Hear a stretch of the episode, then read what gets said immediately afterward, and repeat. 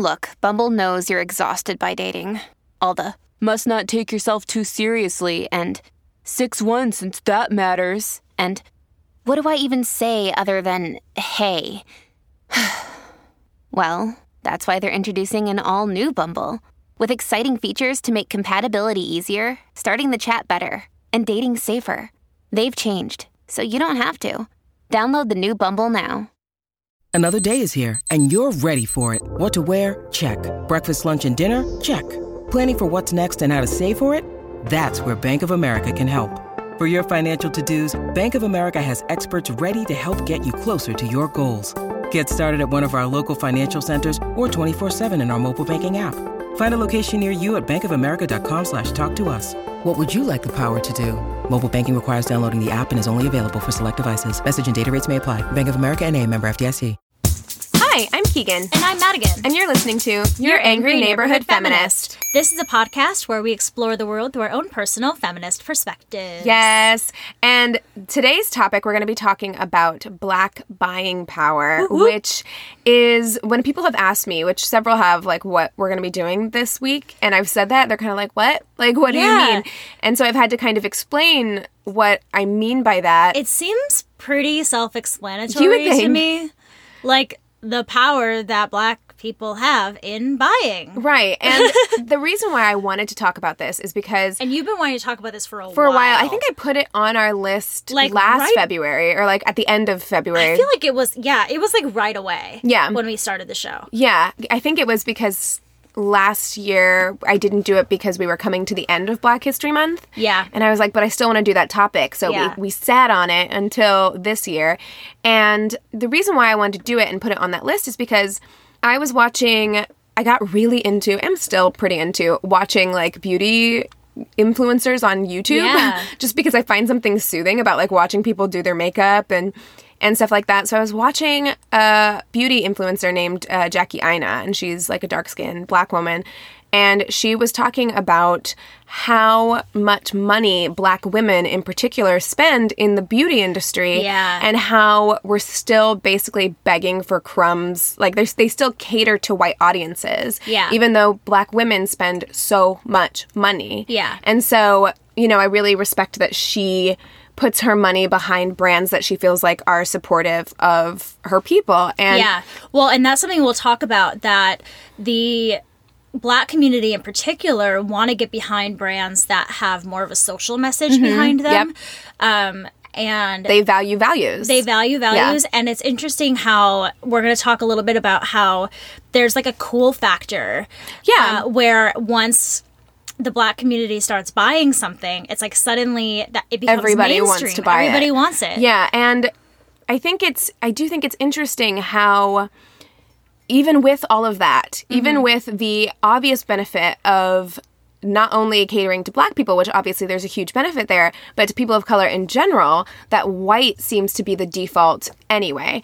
Um, and I remember because I think it's going to take, especially with makeup, I feel like it's going to take a long time to change. And there has, I feel like there have been a lot of changes, but I feel like there's still a lot of, um, kind of like whitewashing that happens Mm-hmm. in society.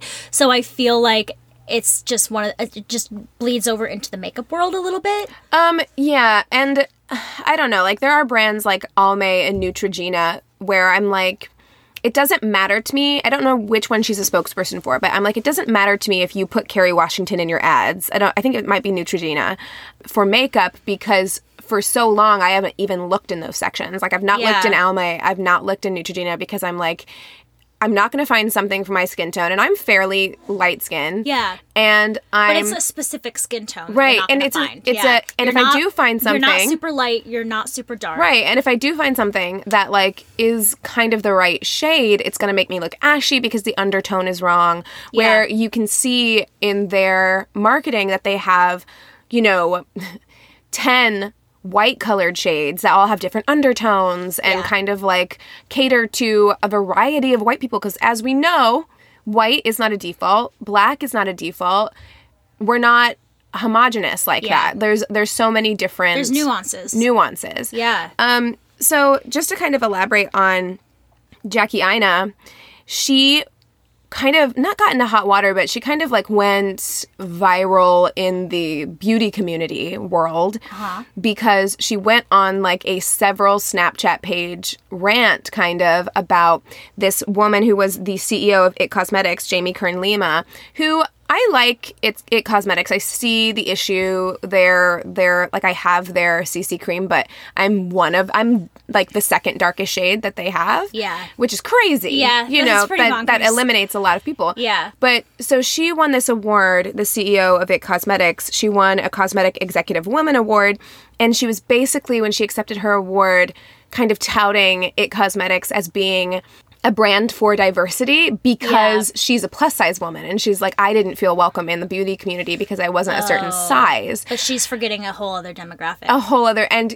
and I understand that and I think that's totally valid but I also understand Jackie Aina kind of getting up in arms about saying like oh I'm for diversity whenever half of the population and a significant number of the um, consumers for beauty products can't even purchase your complexion products. Yeah. I just find it really interesting in general, even branching out from beauty, because a lot of my research doesn't necessarily revolve around the beauty industry.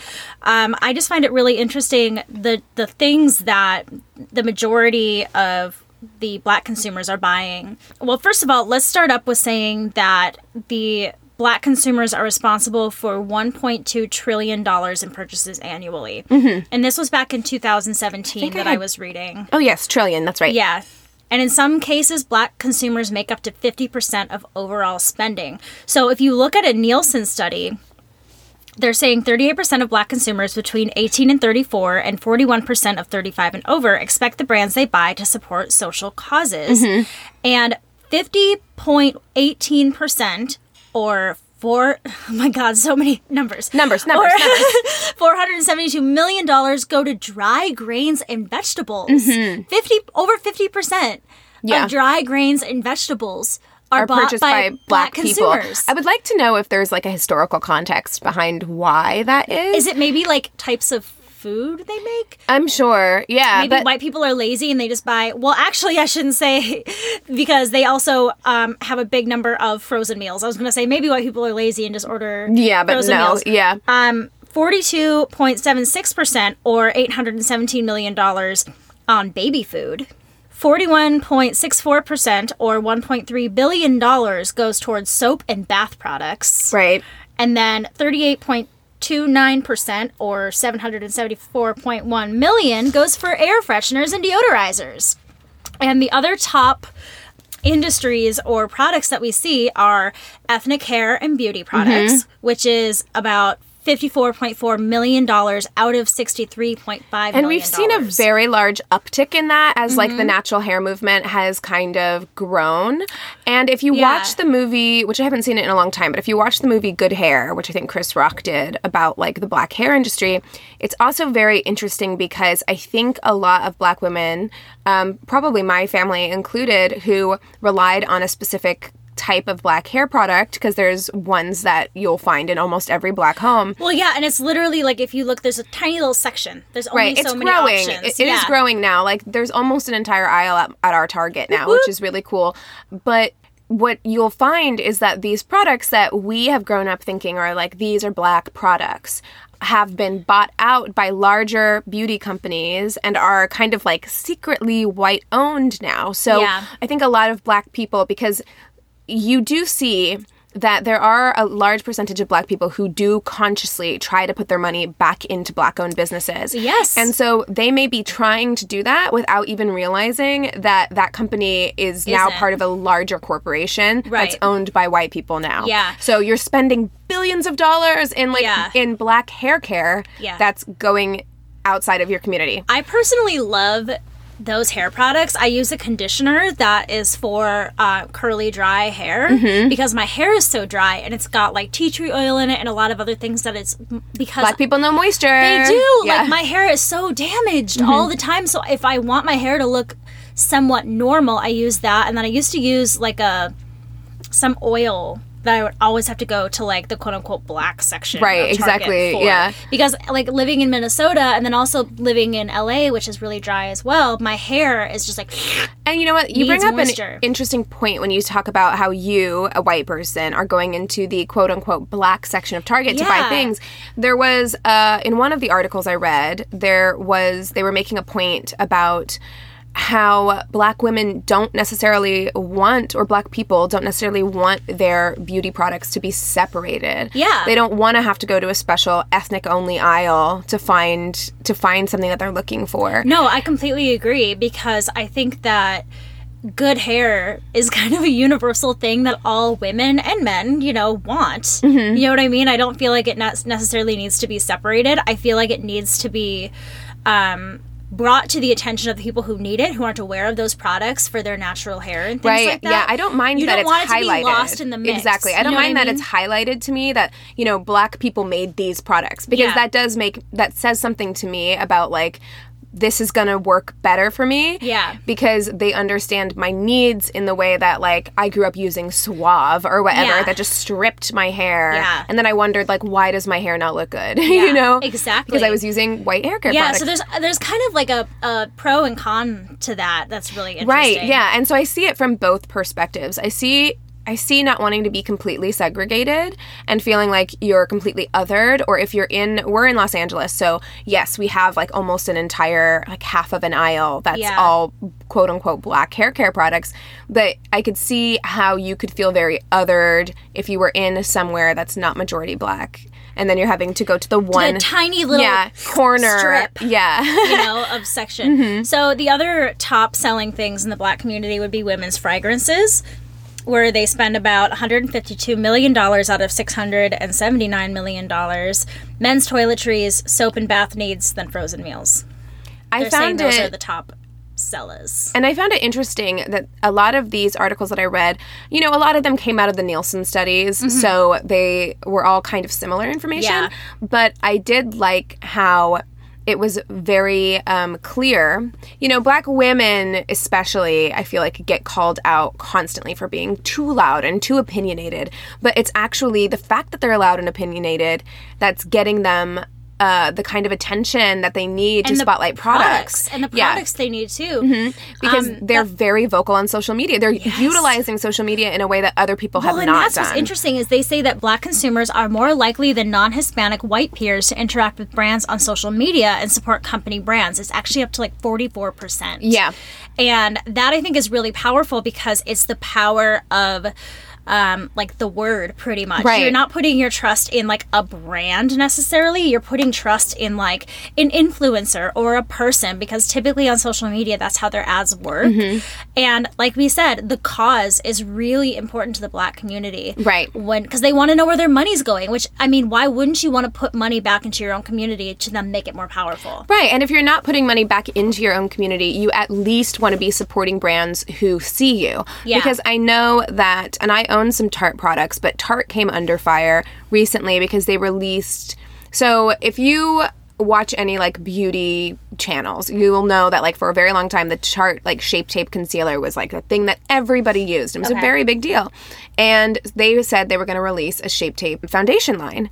And when they released it, it caused such a controversy because there were like what like three or four dark shades and people were like everyone was waiting for this launch everybody Yeah. wanted to use this and then if you went back and looked at tarte's like social media there are very few women of color represented in Yeah. general so social media has kind of been a way to be able to keep brands accountable when they do something like that Engage it, too. yeah yeah when they do something like that it's like you may have been able to get away with this before where you can't now because Yeah. you're under public scrutiny. And when they do things like they did where like Tarte went and started like removing comments, disabling the comments, hmm. that blew up even further. Yeah, it's like why are you trying to silence it? And What's then and then a lot of beauty influencers who clearly have a lot of influence Yeah. uh, stopped using Tarte altogether. So it had a their sales are negative gonna plummet. it had a negative impact. Yeah. I mean, with a company like that, it's like they're still going to make money like no matter what. But but a certain demographic is no longer going to be a part of we it. We have visibility now on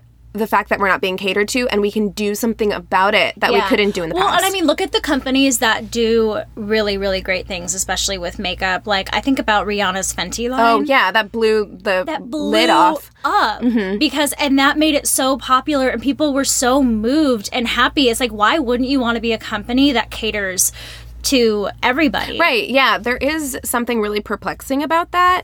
I have a quote here from a Huffington Post article that says mm-hmm. Despite black women's dollars holding so much power, they often go overlooked. When it comes to consumerism, 63% of black women agree that they are willing to pay more for high quality items, 12% higher than non Hispanic white women, yet they are often let out of marketing campaigns for top brands. Yeah. In most health and beauty product categories, black women over index white women for dollars per buyer and buying households, the report stated. Noting a considerable shift to natural hair products, Nielsen advises that this is because it's wise for these brands to diversify their product lines. Yeah. Well, and I I read too in an article where it's saying that it's a critical time right now for companies to start building and sustaining deeper and meaningful relationships Mm-hmm. Yes. with black consumers because it's not only to grow their relationship but to like protect them and their relationship with them as well. Like it really doesn't hurt a company to become more diverse in this day and age. It just doesn't. Right. It doesn't hurt them. And in fact, I read, and this came out of that Nielsen study as well, and this is from Andrew McCaskill, who's the Senior Vice President of Glo- Global Communications and Multicultural Marketing uh, for Nielsen. That's a mouthful. He said, uh, when it comes to African American consumer spend, there are millions, sometimes billions of dollars in revenue at stake, with 43% of the 75 million millennials in the United States identifying as African American, Hispanic, or Asian. If a brand doesn't have a multi- multicultural strategy, it doesn't have a growth strategy. So Yeah. it's really perplexing uh, the only thing I can think of is that these people are so old and white, and the systems of power that have been going on for so long have been unchanged for so long Yeah. that they don't, they have a hesitancy to change. Because if almost half of, which that makes sense, almost half of the millennials in this country identify as something other than white, then it makes sense that people are going to want to see products that, represent that them. represent them. Yeah. Well, and it's interesting because the growth in black buying power kind of stems in part from um, also black businesses Mm-hmm. being started, especially um, like female black Women-owned business owners. businesses, yes. And so black female owned businesses grew 67% from 2007 to 2012. Mm-hmm. And that's a higher rate than the general population of women in the United States. Right. So I have this chart, which we'll put up on our Instagram along with the episode, that says that black, so black women, there are a number of like firms, the number of firms for black women owned businesses is 67%. percent mm-hmm. Non Hispanic white women is 13%. So think about that difference 67% to 13%. Yeah. And then the total female is 27% total. So the vast, vast Majority majority, of women. of of women are black women and i actually see that a lot in fact i'm wearing a head wrap right now that this is from a black female owned business Yeah. uh, because they saw a hole in the marketplace and they went and they filled And they it get it. They Yeah. Mm-hmm. get what you're looking for. Exactly. and they're also i mean I, when i was doing research for this black buying power is also such a big deal because like the most educated group in the united states right now is black women Yeah, because the education is on the rise. Right. For black people in general, Yeah. but black women in particular, the they're the most educated group in the United States. So they are also very capable of starting these businesses and following through with them uh, in a way that I don't see in a lot of other cultures necessarily. Yeah. Well, and it's interesting too when we look at because a lot of the articles that I started reading were talking about the difference between spending and wealth Right. and where that kind of differs. those are the first ones that come up when you Google. It yeah. is, and it, that was really fascinating to me. And a lot of people are calling it like the black buying power myth, which I don't think myth is the right word for it. Well, I think that there's two aspects to black buying power. I think that there's the aspect that we've been discussing, which is the power of the black dollar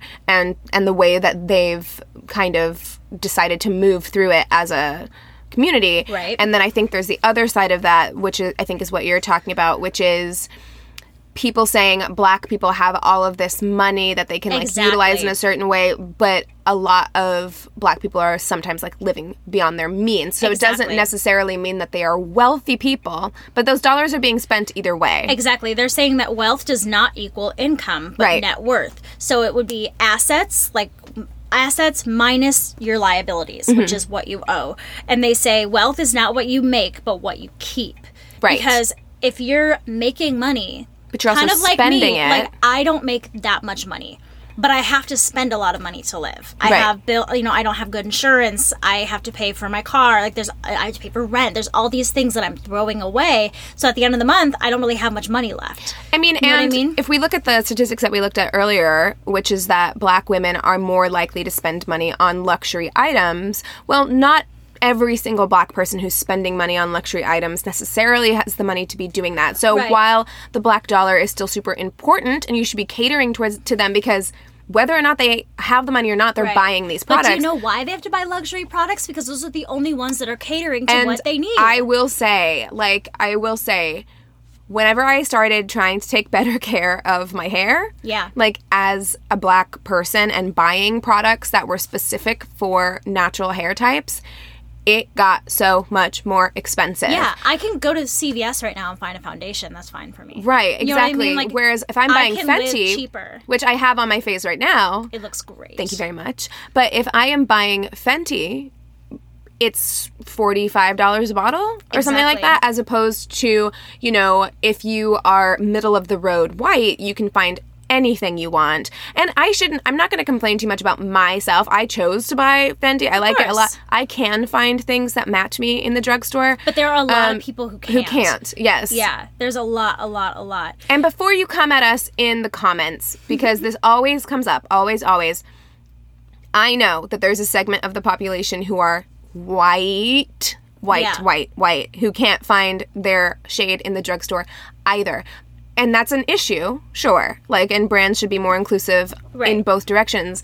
But that's not, I don't feel like that is a direct result of systemic racism. It isn't. You know what I but mean? But I do believe that it still falls under the scale of diversity in general. Right. Because there there should be, especially when it comes to makeup, there should be the widest of varieties, or at least we should be striving for the widest of varieties. So, like, when we're talking about Fenty, because that's the one that comes up a lot, that's the Mm-hmm. one where people are like, she changed the game.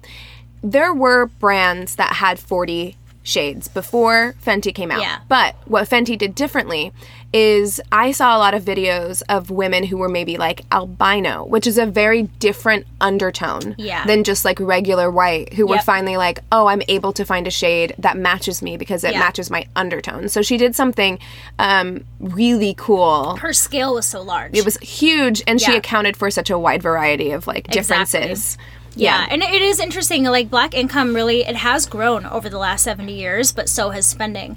And a lot of people are like, "Well, how can they spend so much if their income isn't so big?" And a lot of it is by using credit. credit cards hmm A lot of it's by using credit, and it's like, it's one of those things that I feel like uh, people can be really hard on others for spending money on themselves when they don't have a lot of money. Right. Like I'm I just bought a dog. I have to take her to the vet a lot. I have to buy a lot of new products. Like I'm spending a lot of money right now, but I also still want to like feel good about myself Of course. and like, treat myself. So like I mm-hmm. went on the sale section of Urban Outfitters yesterday and bought a couple t-shirts because it's to make me feel good. Did I have to spend that money? No, I did not, but I did it anyways. it's kind of something that we touched on when we talked about self-care right Yeah. where we don't want to allow people who are lower middle class to lower class to do anything that's kind of maybe that seems frivolous Yeah, to the rest of us them. right in a way that like if i spend money i don't have no one's judging me you Yeah. know in the same way yeah. Um, and again,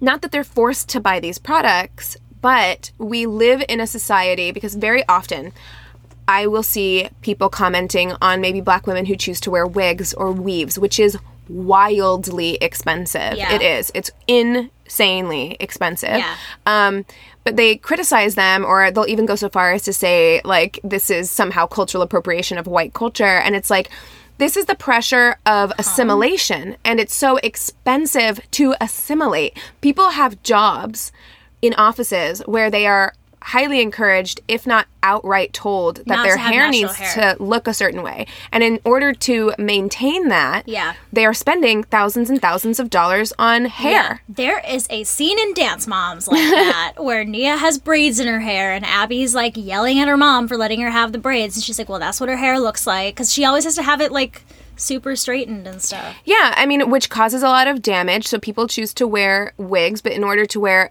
because then you fall into another trap of like, if you have a bad wig, you look quote unquote ghetto. If you have um, a really good wig, like a Beyonce style wig, and you've spent thousands of dollars on that, then you are judged for making that choice. Yeah. So it's it's a difficult thing. We've kind of put people into this box where we're like, why are you spending money you don't have Yeah. on these products when you've told us that we have to assimilate to look a certain and way? And that's a lot of the criticism that I read on a lot of these websites where they're like almost criticizing the black community for purchasing all of these things. But like if you know if you've ever had a meaningful conversation with someone who's a person of color, like if you're a white person having any mm-hmm. sort of conversation or are just aware at all to the media around you, you know how difficult it is to Right. find products that are suitable for you. Right. Yeah. I mean, and this is a bigger subject about like the Yeah. beauty industry in general. Right. Um, the way that it markets uh, towards women. We've all been told and sold this idea as someone who like enjoys putting money and time and energy into the way I look just as something that I enjoy. I I'm not blind to the fact that we've all been sold this idea that we need to present ourselves a certain way to Yeah. the world to be accepted. And because of that, women spend so much more money than men Yeah. on maintaining our appearance. And you can judge women for doing that and say, like, you don't need to do XYZ. Her roots are showing. She hasn't gotten her nails done in Right. a while. What she's wearing, yeah. There's a But you're going to judge us if we don't do it. Because we judge us if we do. Uh, yeah, because we've set this expectation that this is what women are supposed to do, and we've set this expectation that this is what black women are supposed to do. Yeah. So it's kind of a damned if you do, damned if you don't situation. And I know also talking about kind of branching out from just black women, black men as well.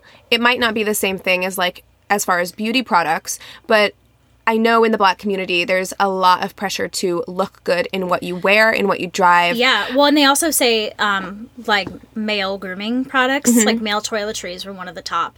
Yeah, well, men, black men have to spend far more on maintaining their hair and facial hair than white men do. Yeah.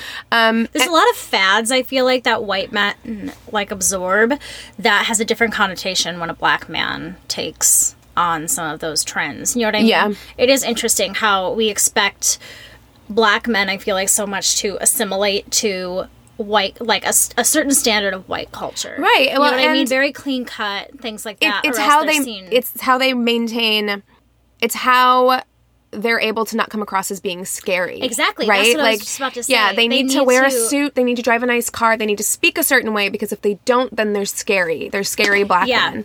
And I know also like my grandma used to say and I think I said it on this podcast before, um, she had five sons. Yeah. And she pressed everything. She pressed their pants, she pressed their underwear. because they had to look good. They walked, they wore little suits, they walked through stores single file silently because she knew that the microscope on five black boys in a store or wherever they were going was so much greater. And I, I think mean, that you could that behave perfectly and be dressed appropriately and still be scrutinized. and still be accused of something. Yeah. So I think that that mentality is very ingrained in black culture Yeah. where we have to look put together Yeah. all the time to avoid being called like ghetto or ratchet or for men being um, accused of maybe doing something, you Yeah. know, or seen as criminal. scary. Mm-hmm. Yeah, yeah. it is really unfortunate. And then it's also where you you see that flip side. And now we're kind of talking about clothing, but if you see the flip side where a lot of like a, a cultural appropriation goes on, like I remember when I was in high school, there was like a big theme of like super white quote unquote ghetto people wearing like the um. I can't even remember what the brand was called. It had a Like fucking Fubu? rhinoceros on it. yeah, um, we talked about this before. I can't Yeah, remember either, can't- but I know what you're Ecko talking about. Something I don't know, but you know the, they kind of took on a lot of like black affect. culture. Yeah, yeah, yeah. I mean, and that kind of leads us into something else that was found in these studies, which is that black people set the trends. They do. right? Like, Yeah, there's actually there's a really great quote that I have here in the beginning of my notes. Uh, that says Our research shows that the black consumer has a cool factor that has created a halo effect, influencing, influencing not just consumers of color, but the mainstream as well. And that is Cheryl Grace, who's the, this is another long title, Senior VP of United States Strategic Community Alliances and Consumer Engagement. Wow. Like, girl, how do you say your job title? her signature must be awesome on her email. yeah. um, but yeah, I mean, so that's something else that's interesting, and I think it kind of plays hand in hand with when we had our cultural appropriation episode, which was basically talking about how black people set the trends, but they don't become trendy until Yep. they're seen on like white bodies, and then all of a sudden they're trendy. Like I remember a few years ago, and I know Katy Perry did something where she had like colored cornrows and like a grill in, and it was very offensive. Yeah. Um, but I remember around that time, this whole like baddie culture was coming in, which is something that you see a lot in black and Latina cultures, which is like, you know, overlined lips, long big nails, hoops, big long nail- hoops. yeah. like lots of gold, something that says your name on it, you Yeah. know, things like that was were coming into the mainstream for white people, like baby hairs and, and stuff now like it's that cool. and now it's cool and if that was on a black body you would immediately call that girl ratchet or ghetto or whatever but the truth still stands that it's black people that made that trendy so it's black people that's making gucci money or like Yeah. whatever whoever's deciding that this is now a high fashion trend Yeah. which again is like why are you ignoring black people you shouldn't be ignoring black people you should be be hiring thanking them, them, yeah. right like hire them to set your trends Yeah. It doesn't make any sense. You want to make more money? I mean, I wrote in the bottom, the very end of my notes, it says black women influence economy. yes They yeah. do. I mean, black men too, but like, especially when it comes to the beauty industry of all facets, black women are one of the most hev- heavy, are the heaviest influencers. Wow, I can't speak. Right. Um, And when they stand people on social media, they stand them hard. Like I was reading an article that I was hate that basic. I hate it too, way. but yes, but I was reading an article that was basically like there are so many people on social media or in our like consciousness or zeitgeist now. Probably including the Kardashians, that Mm-hmm. wouldn't have existed without the constant affirmation from black women. Yeah. You know, because they were constantly backing them. Because when black people support somebody, they're generally pretty loyal Yeah. to that, which is why everyone's afraid of Beyonce fans. Right. Well, it's interesting because another Cheryl Grace quote says Black women have strong life affirming values that spill over into everything they do. The celebration of their power and beauty is reflected in what they buy, watch, and listen to, and people outside their communities find it inspiring. Yeah, it's black girl magic. Like Yeah. that's what that means. So when Yeah. people would get like offended by the phrase like black girl magic, that's what it is. It's and it's taken decades to develop, which is something that frustrates me when people get offended by that because that kind of confidence was born out of adversity. Like that kind of confidence was born out of constantly being told you're not beautiful enough Yeah. or white enough and you you don't have European beauty um, standards. You don't live up to that. Yet they still have the confidence that Right. they have. So black For the most women looked in on their own community and they were like, we're going to start telling each other we're beautiful. We're going to start making products for us specifically because nobody is here to fill that gap for us. So we're going to do it ourselves. Yeah. And that's like, that's what black girl magic is. Exactly. you know? Know your hashtags. Know the history of your hashtags. Yeah. I do have another good quote. Okay, cool. Hit me. Um, it says, understanding how black women's value affect their buying decisions has long been a marketing necessity. Now, marketers must also recognize the intercultural influence of black women on a general market as an increasingly vital part of how all women see themselves, their family, and the rest of the world. So it, it just kind of mirrors what the first quote said, but I feel like it is interesting because, like, that kind of goes into representation mm-hmm. so much and i feel like when a community feels represented they go hardcore fans over it like look at princess and the frog the disney movie Right. and look Moana, at Black, look at Black Panther. Black I mean, Panther. I feel like black people, if we're gonna start going into the black dollar in other aspects outside of like clothing and Yeah. and makeup, I feel like forever white CEOs of networks and companies have said that black doesn't sell. yeah Um, which is so clearly not true. And even if you say that it doesn't sell overseas, that's this or that. But in the United States, black does sell. Yeah. It has always sold. It has sold across sports, it has sold across entertainment, it has always sold across yeah entertainment. and that's something i feel like too um is like like curvy and fat cells too. Like I feel like that's starting to come to the forefront as well. Like I love Aerie for what they do. They could be. I mean, they're they were scrut- they were scrutinized because while they did have kind of a vast array of like non airbrushed models, there weren't any really like really heavy girls. So some people still didn't feel represented.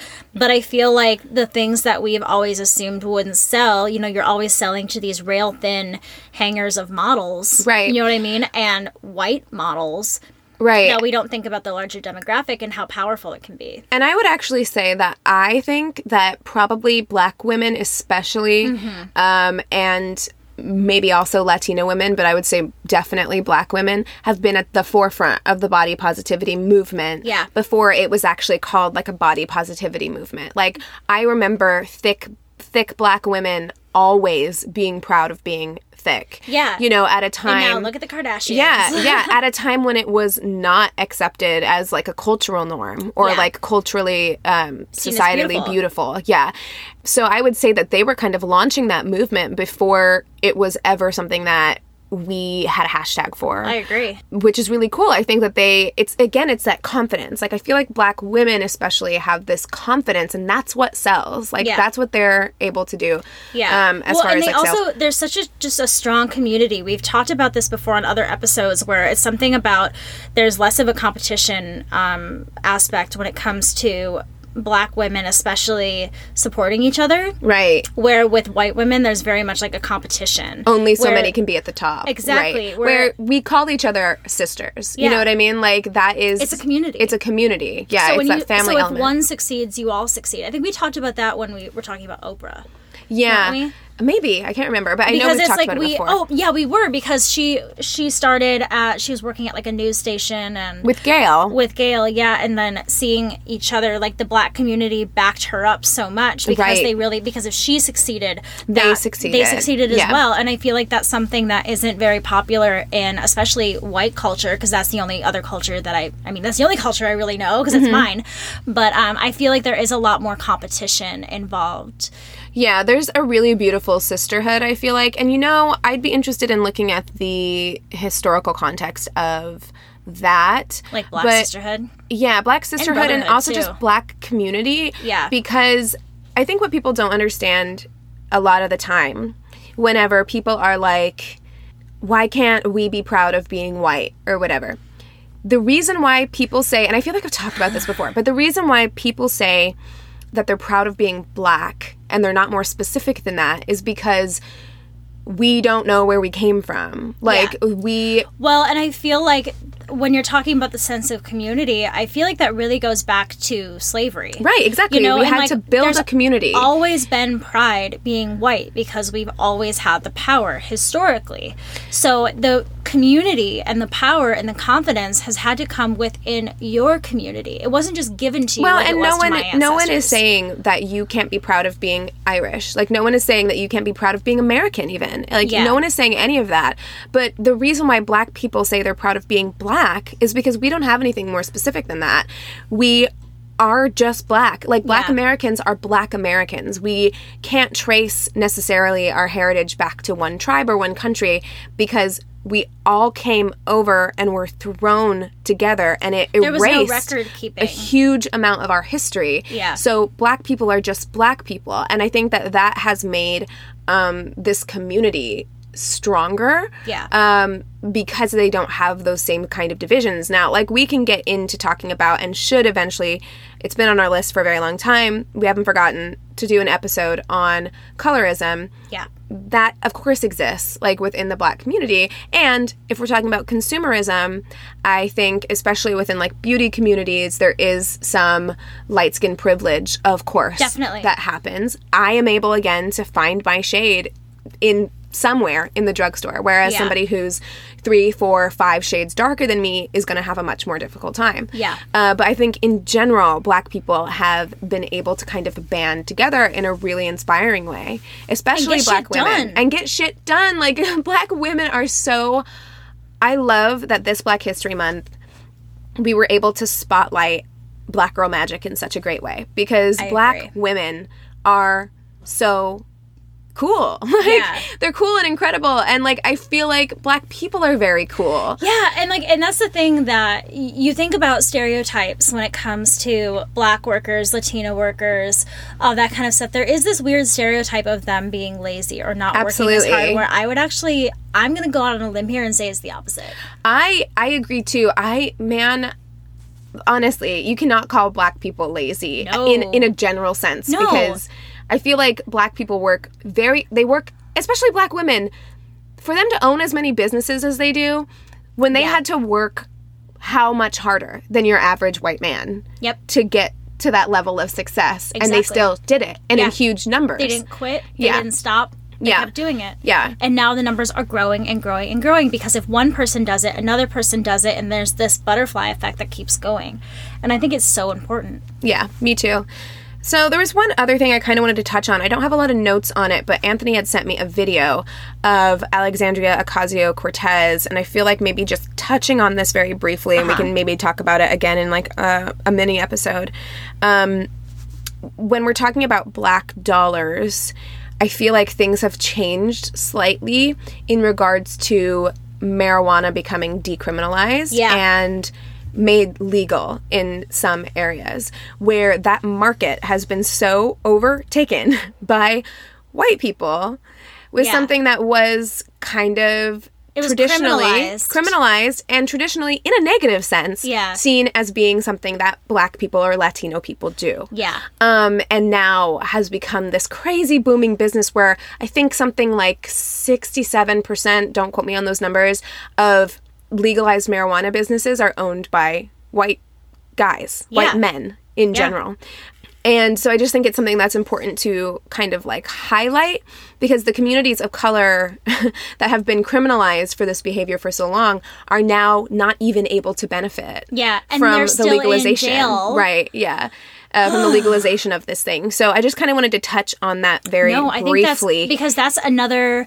I mean, especially here in California, that is a booming industry. It's huge, It's a yeah. Mm-hmm. booming industry. I went So to the weed store not too long ago, and I was, and I'm amazed. Even I haven't hadn't been in a very long time, but somebody was in town, and I was just like, "Let me like take you because it's kind of It's cool. it's a touristy thing to Yeah. do in in California that you you can dispensary. go into a dispensary. Um, so we went there, and I was blown away because I hadn't been.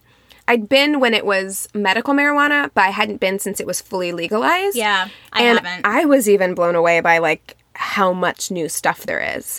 but it's fascinating because yeah, something that was seen as so like again, quote unquote ghetto or whatever, black people selling weed Yeah. is now this cool. super hipster Yeah. white business. Yeah. Which is interesting. Yeah. Just an interesting thing to That highlight. just makes me think of the show High Maintenance. I just started watching it. Oh, it's yeah? about a white guy who it's really good. I would love to look into black owned weed shops. I wonder if they That would be a good thing to like what kind of number like in what numbers do those exist Yeah. um and yeah so i guess that's kind of a good place to end on support black businesses Yeah. do your research if there is a black dispensary near you maybe go support them. Yeah. like maybe go check them out uh, if you're into that kind of thing. Yeah. but also look into black owned businesses.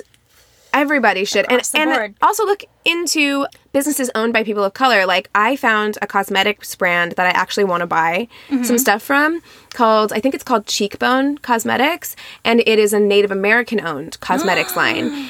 And so start looking into putting money back into these communities because oftentimes they have amazing products Yeah. and you're missing out They know their shit. yeah they know their shit You don't need your fucking Revlon and your L'Oreal. yeah yeah I don't know what I'm saying. I don't know. But also like also like do your research if you're really trying to support black businesses or Yeah.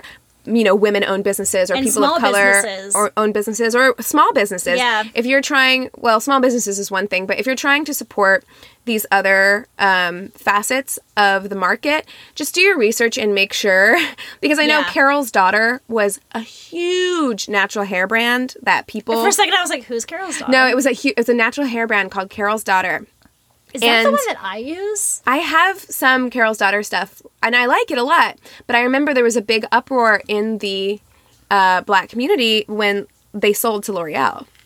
So if you, which is fine, their products are still Yeah. good. If you like those products, continue to use those products. But if you are actively trying to support a black owned brand, um, just do your research because that happens a lot. Yeah. Uh, which I don't look, get your money. Like, I am not even opposed to selling to a big corporation. If you're like, I'm done, they're offering me millions of dollars, I'm fine with it. Yeah. Then that's totally fine.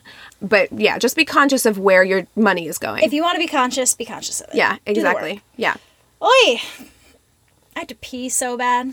Okay. So let's end this episode. yeah, let's let's end it. All right, you guys. So if you have any comments about this episode that you want to share, anything that we may have missed, anything that you want to add, uh, if you have any, we just got a coming out story, which is really great. If you guys have coming out stories, we will totally start taking them in now. Yes. Um, if you have any sister solidarity stories, it's Yes. been forever since we've had any of those, and they're so much fun to share. Um, you can email us at neighborhoodfeminist at gmail.com. You can direct message us and follow us on Instagram at Angry Neighborhood Feminist. You can catch us on Twitter, which I found out I can't even log into Twitter on my phone. It won't let me. What? Okay, know. we'll talk about this We'll talk about that later. But you can follow us on Twitter at YANF Podcast, Y A N F. Podcast. You can catch us on Facebook. We have a group and a business page. On our business page, you can even review us. It's super cool. uh, also, don't shy away from reviewing us on iTunes. We super duper duper appreciate it. Uh, rate us as well. Tell your friends about us.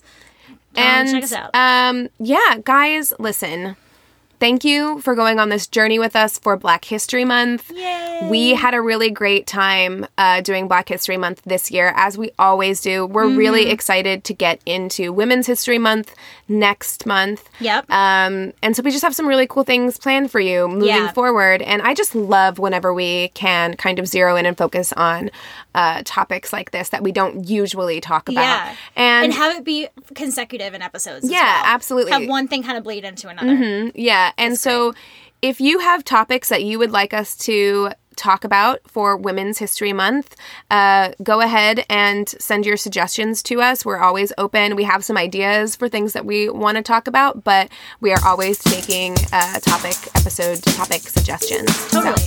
yeah. Awesome. You guys, thank you so much. And with all of that being said, we encourage you to rage on. Bye. Hey there, this is Justin Bartha. I made a funny new podcast, King of the Egg Cream. It has the greatest cast in the history of podcasts with actors like Lewis Black, I'm torn by my feelings for two women. Bobby Cannavale, You can eat it, or if someone hits you, you can put it on your cut. Melanie Lynskey, I wonder what these marvelous things are that look just like boiled chicken feet. Jason Ritter, I can break things and pick locks and kill people. Michael Stuhlbarg, The whole point is to inspire people that they should make themselves better. Ari Graynor, No, don't whet its appetite. What are you, an idiot? me, Justin Bartha, That's not just any egg cream, that's a Lemke's special. and all narrated by the hilarious Richard Kind. This is the story of Harry Dalowitz and how he rose from nothing to become New York's King of the Egg Cream. So if you like funny true stories, come listen to King of the Egg Cream, available wherever you get your podcasts.